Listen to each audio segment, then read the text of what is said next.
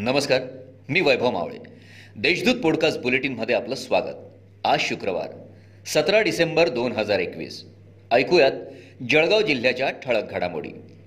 जिल्हा मध्यवर्ती सहकारी बँकेच्या निवडणुकीत महाविकास आघाडीने आपले वर्चस्व सिद्ध केले असून चेअरमन पदाची सूत्रे राष्ट्रवादीकडे आली आहे दरम्यान बँकेचे आर्थिक विषय पीक कर्ज विमा या संदर्भात संचालक मंडळ राज्याचे उपमुख्यमंत्री नामदार अजित पवार यांची सतरा रोजी अजिंठा शासकीय विश्रामगृह येथे भेट घेऊन निवेदन देणार असल्याची माहिती पत्रपरिषदेत मिळाली.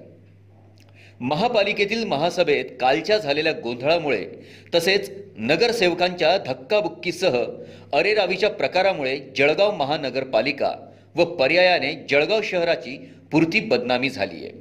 यामुळे जळगाव महानगरपालिका बरखास्त करण्याची मागणी जळगावचे सामाजिक व माहिती अधिकार कार्यकर्ता दीपक कुमार गुप्ता यांनी केली आहे. कोरोना महामारीचा कहर कमी झाल्याने शहरासह ग्रामीण भागातील शाळेच्या घंटा वाजल्या आहेत.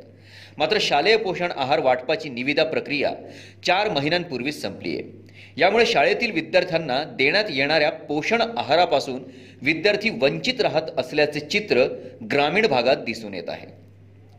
चाळीसगाव तालुक्यातील करगाव तांडा क्रमांक एक येथे किरकोळ कारणावरून दोघांना कोयत्याने वार करून गंभीर जखमी केल्याची घटना घडली आहे. ही घटना तेरा डिसेंबर रोजी सायंकाळी सात वाजेच्या सुमारास घडली. या प्रकरणी पोलिसात दोन जणांविरोधात गुन्हा दाखल करण्यात आला आहे. चाळीसगाव शहरालगत असलेल्या टाकळी प्रचा येथे वंदना विजय पाटील या महिलेला बँकेचा एटीएमचा पिन तयार करून देतो असे सांगत अज्ञाताने ऑनलाईन पन्नास हजार रुपयाची फसवणूक केल्याची घटना उघडकीस आली आहे. या प्रकरणी चाळीसगाव पोलीस स्टेशनला गुन्हा दाखल करण्यात आला आहे या होत्या आजच्या ठळक घडामोडी. याबरोबरच वेळ झाली येथेच थांबण्याची.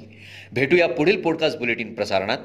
तोपर्यंत संक्षिप्त बातम्या आणि ताज्या घडामोडींसाठी देशदूत डॉट कॉम या संकेतस्थळाला भेट द्या. धन्यवाद.